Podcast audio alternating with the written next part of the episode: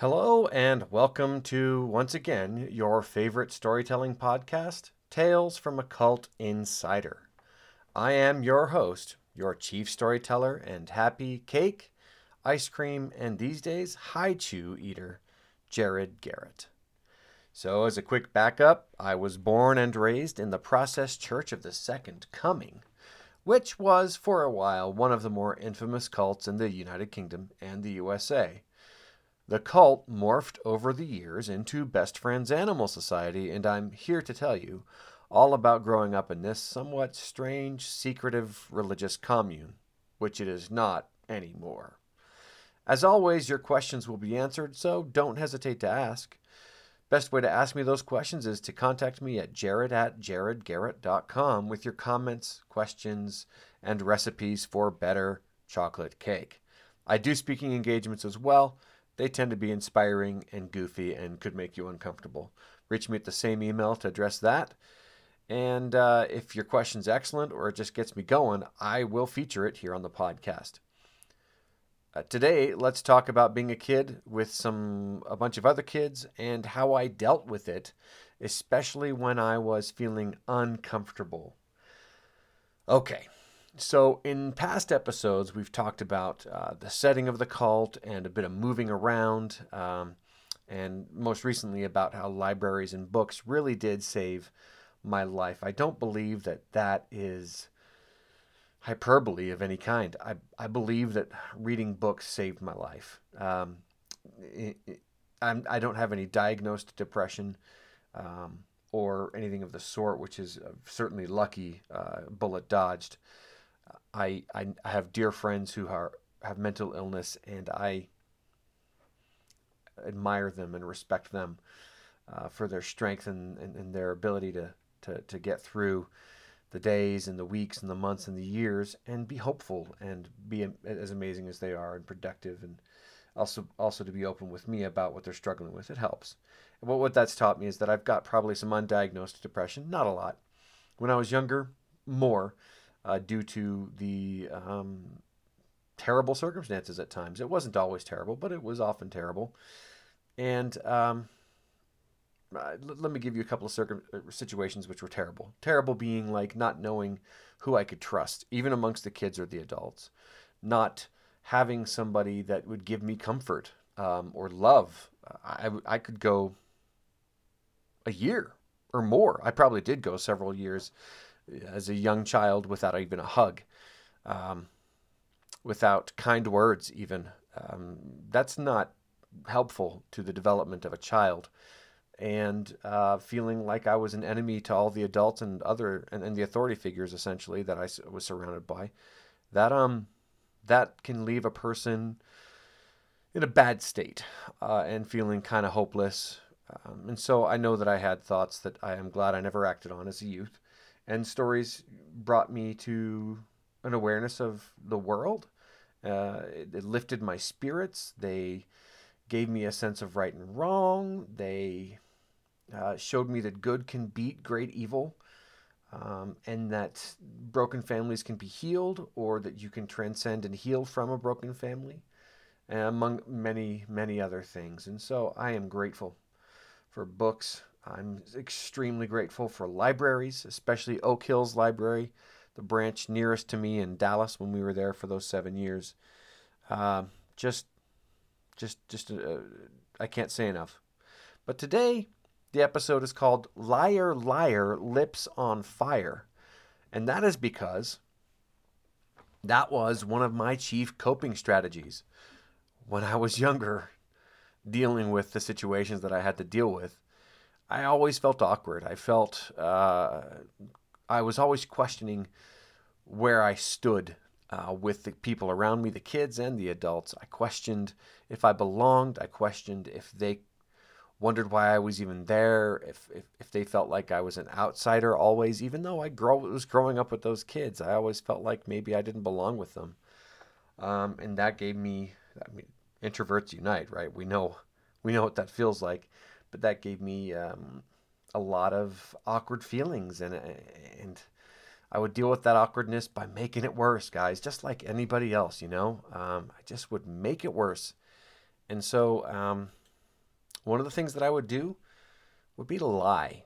Uh, and if not lie, say something silly or stupid or do something silly or stupid or inflammatory. And when called on that, uh, dig in my heels, which again is not going to be all that unfamiliar, especially for therapists who've dealt with uh, young kids or people who've grown up in difficult, awkward uh, situations or constantly changing situations, especially those kids who score high on the ACEs uh, test, which is a it's a it's a test of, childhood kind of traumatic experiences. Um, I score eight on that, by the way, most of the time. Sometimes I score a seven when I'm I think when I'm feeling a little more healed. I feel healed. I'm in good shape, guys. I have I have an extraordinary family. I I am blessed beyond all imagination. But I would lie. Um, and it would often start small. So, for one thing, when I was finally torn away from um, public school to go to the private school that the foundation, um, let me rewind. I was torn out of fifth grade after being in the same school for the first time in my memory for more than one school year. I, I attended Vanderhoof Elementary in, I think, Arvada, Colorado. I say Colorado, not Colorado, because I was raised by British people and that's how we say it, yo. So, wow, that was terrible and awkward. Um, went to Vanderhoof for fourth grade, and I was telling people by the end of fourth grade I was sure I'd be gone by, by fifth grade. Showed up in fifth grade, and I was still there, and my friends were there, and they welcomed me warmly and lovingly, and boy, I felt I felt like a normal kid for the first time in all, in my whole life. And so I was torn from it and uh, moved to Dallas uh, after one month of fifth grade, which you can imagine is traumatic. Um, although many kids do go through it, it's still traumatic, and there's grief, and it's there's loss, and there was anger for me, and we're going to talk about that in a few episodes. But um, when I arrived in Dallas, I was greeted by Asta, who uh, I grew up with. Uh, oh, I was going to rewind. I called it the Foundation. That's because um, the, the cult, when it started, was called the Process Church of the Second Coming. But after a schism between the two people who started it, Marianne and Robert, um, Marianne stuck with it and made the Foundation Faith of God out of the Process Church. And so it became a different thing, uh, different doctrine, different practice, and a different name with some very fancy logos and stuff.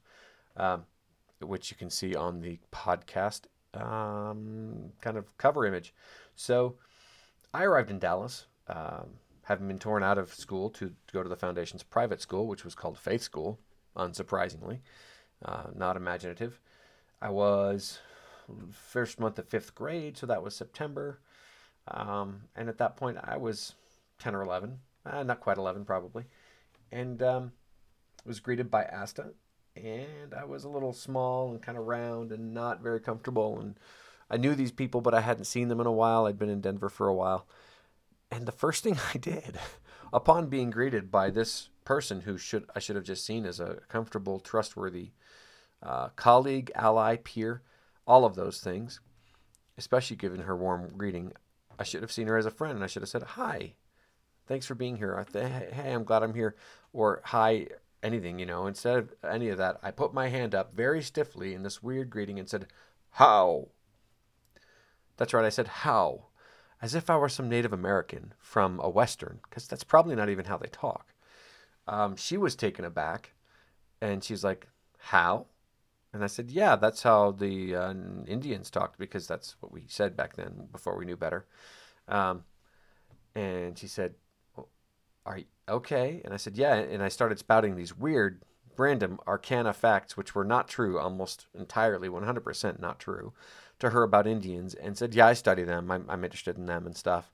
And then had to perpetuate that stupid, useless lie for a while before I just let it fade.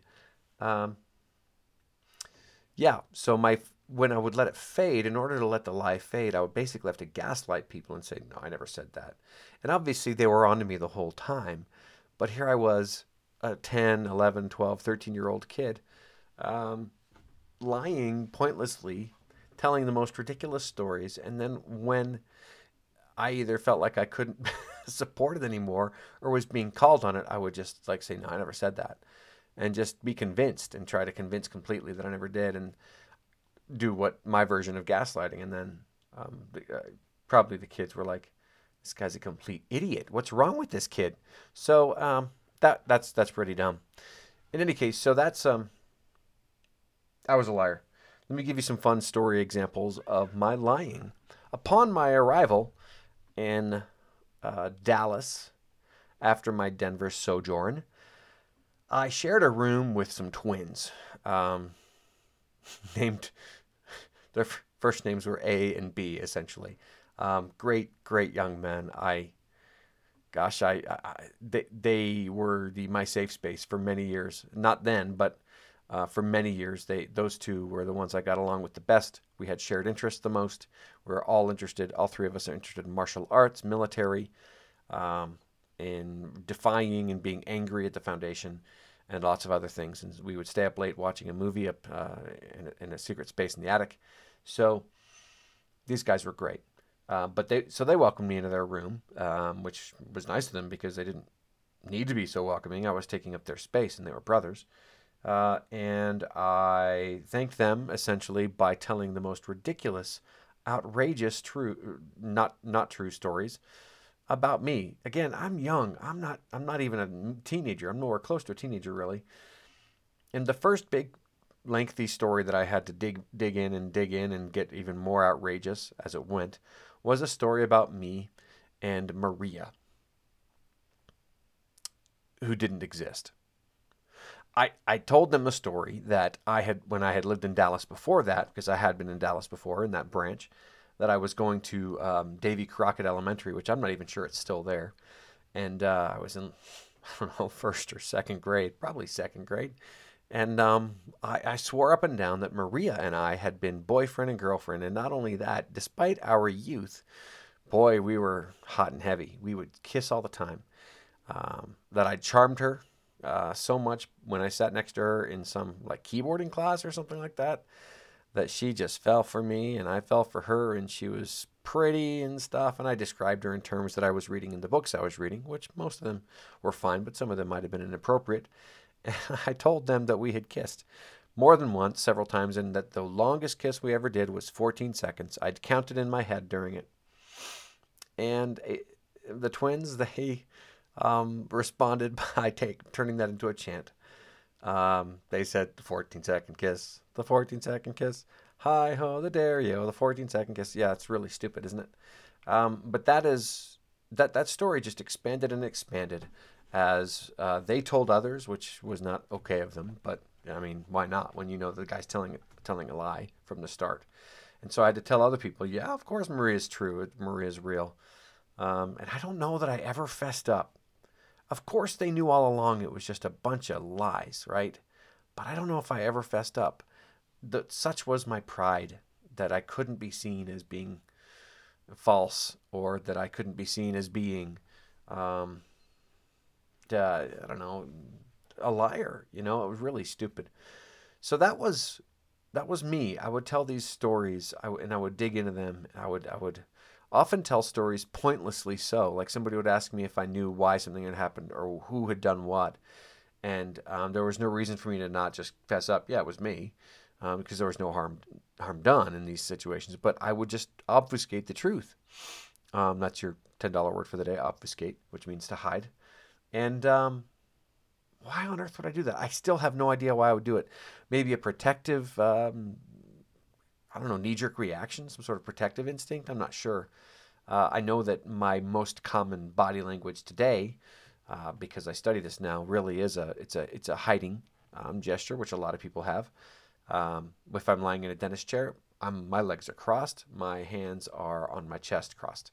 Um, I I say it's comfortable, but it's not a comfortable position. It's it's a safer position for me. So maybe it was a, protective um, instinct uh, to hide my truth, to t- hide my who who I truly was, and I certainly felt like I needed to do that. And let's talk a bit about that hiding. How there's active lying and then there's passive lying that I had to do, and that probably many of us do in our lives. I had to, I felt like I always had to hide my true self in that cult, which added to my awkwardness and my feelings of not sure I belonged. Um, I I was a deeply feeling kid. Um, I'd been embarrassed uh, to the age of 10 or 11 even um, by how easily I would cry about things. I, I would cry uh, when accused of something that wasn't real. Um, if I, if it was real, I would definitely not cry because I was too busy really trying to lie effectively to get out of things. But I would, I really would break down, and I'd, I'd get broken up over books, and I'd get um, really concerned about um, how people were seeing me because I was crying. So that is concerning, right? I mean, the fact that I had, I felt like I always had to hide my true self, and I, I don't know how common that is. I don't know. I'm not in other people's heads, but I bet it's there, where we just feel like we don't trust anybody to show who we really are. But I spent my whole childhood not having anybody I would share that with, not being willing to share that with anybody, even though maybe some of those kids um, I could have shared things with. I hid everything. I hid how strongly I felt about um, the injustice I was seeing in the foundation and the cult. I hid the anger that I was feeling. I mean, how deep and furious the anger that I was feeling was, how burning, and how it just had set in my gut and just kept me burning all the time. Um, I would hide how sad it made me when somebody would be mean, not just to me, but to others, uh, mean spirited, angry at me for no good reason. I would hide being how, how hurt it hurt I was to to be bullied, to be teased. Um, it just felt like it was inconsiderate, and I was being dismissed, and my worth was being taken away, and it was really. And I felt a long for a long time there must be something wrong with me, because I was so I, w- I had so many feelings, and other people didn't seem to have those feelings, um, and so that was a, a lie of um, just omission, uh, not to not to convince people that the stories I was telling was true, but to convince people that I was normal and like them. Um, only late, much later in life, did I finally accept that my normal is my normal. It doesn't matter if it's typical of the world or others, but my normal is me, and I need to accept it and learn to love it. Um, luckily, I also have been able to find, slowly, bit by bit, um, sometimes in leaps and strides, um, totally reveal who I am to my wife. Anne Marie is wonderful.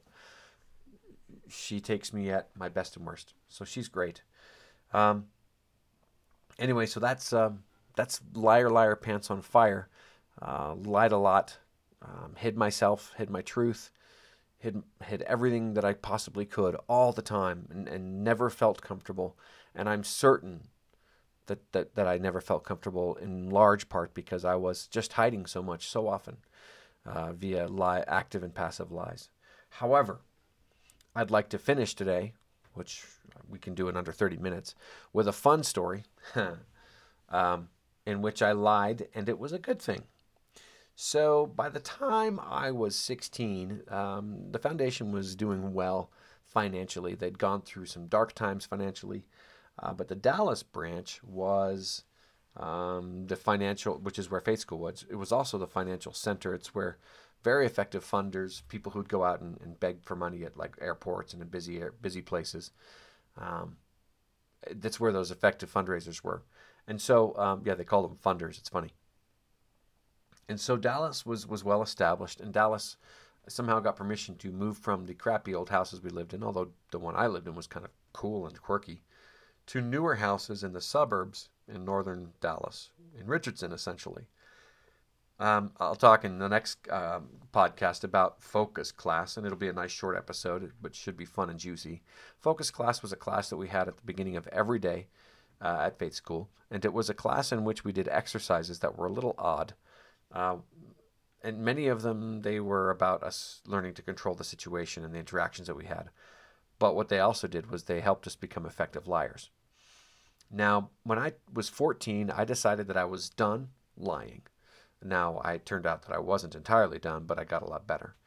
And I was done with lots of things about my temper and um, feeling like life and the world around me was out of my control. So I started studying meditation and became a bit of a Buddhist because I studied a book on Buddhism and got my, my emotions really well under control after a year or so of heavy duty meditation uh, and self awareness and self study.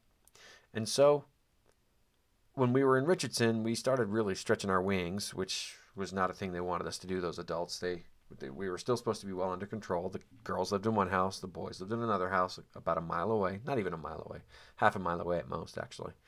And uh, we, I lied again. I didn't lie. I made a mistake and I, I fixed it. So, uh, one time I was off talking to some friends I'd made at a movie theater nearby, and um, got a phone call that I that I was being searched for because I was supposed to have gone home from the girls' and adults' house to the boys' house.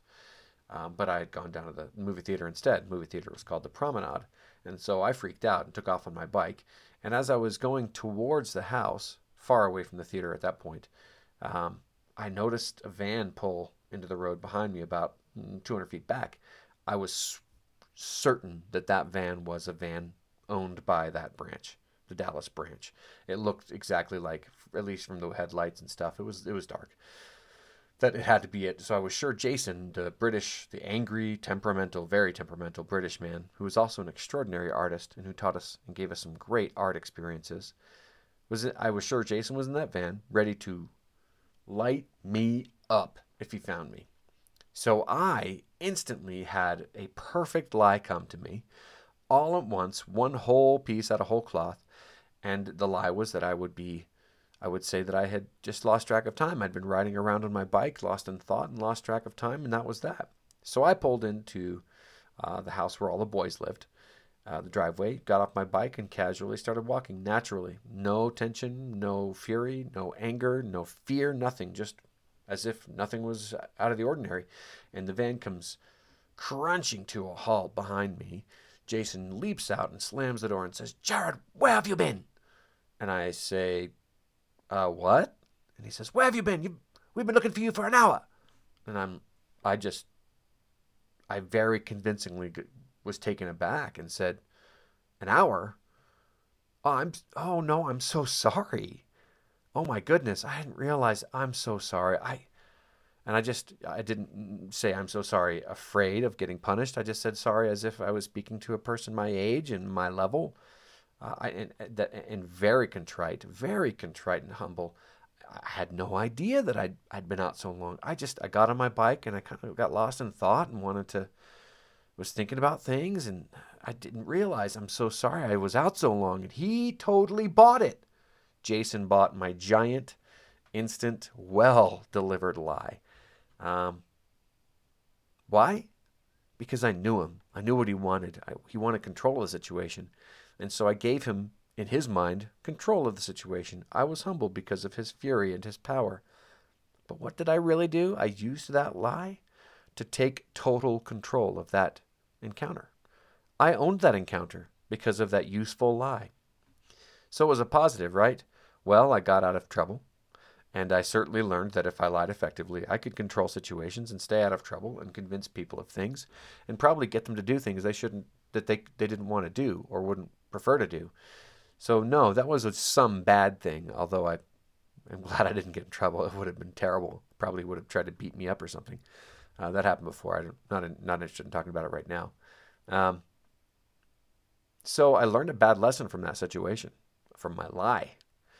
Uh, but I continued that a little bit. Sometimes I would lie more to keep control of situations or to cover other kids. So this whole episode's been on lying and how, yeah, it served me well, but ultimately it didn't serve my soul well. And I came out of that cult still a little sick of some of the lies that I would tell and how easily they came to my lips and how ridiculously effective I was at it.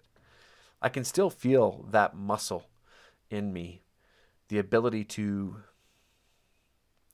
give somebody what they want, or at least give them the, in my in their mind they're getting what they want. And what what i'm actually doing though is just giving them the appearance of what they want because i have something else happening under the surface that they can't see.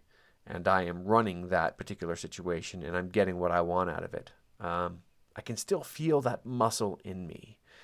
Uh, i can feel how developed it still is even though i don't use it really ever.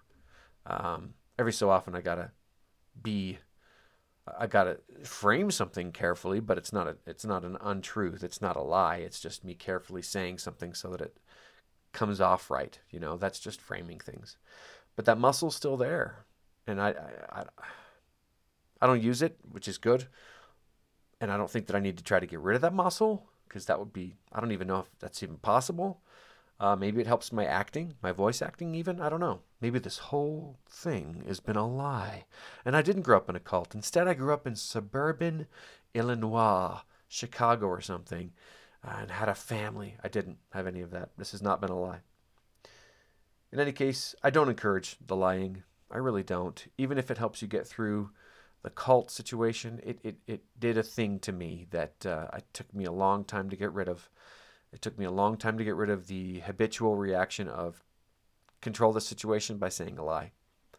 Um, I shouldn't do that. Nobody should do that. And that's one of the legacies that the cult left me and that I left me because I allowed myself to do it. Um, so there's that. That's today's episode. It's about lying. Uh, I ta- mentioned a thing called focus class. Next next episode, episode five, we'll talk about focus class, what I think I understand its origins were, uh, one of the, some of the things that we did in them, and how they helped me become a better actor. For now, um, we've got uh, about a couple of minutes before our half an hour is up. So I just want to remind you, you can ask me any questions if you're listening to this. Please do feel free to ask me questions. Uh, email Jared, that's J A R E D, at jaredgarrett.com, J A R E D G A R R E T T.com. You can Google me. I'm the whole first page of results usually. You can find my books online on Amazon. If you want to know more things, specific things about the cult life, feel free to let me know. I'm not here to do an expose on this thing or to damage best friends. They're doing noble things there. But I will tell you that um, my life is real. This is my true story. And guess what? The reason there weren't any episodes over the last couple of months is because I wrote my whole memoir last month. It's about 300 pages, but about 80,000, just over 80,000 words. And I am really proud of it. I'm going to revise it um, after November, and I'll be querying it soon after that. Querying it means trying to find an agent to help me get it published. Uh, in the meantime, I have a novel to write, and I have uh, work to do in my day job, and wonderful kids to take care of. Um, this is Jared Garrett, your chief storyteller for Tales from a Cults Insider signing off for the night. I'm going to have an Oreo and then I'm going to go to sleep after brushing my teeth. Guys, brush your teeth, stay thirsty, stay hungry. And if you have any cool recipes for like good pasta dishes, let me know because I'm running out, man. Take care, folks.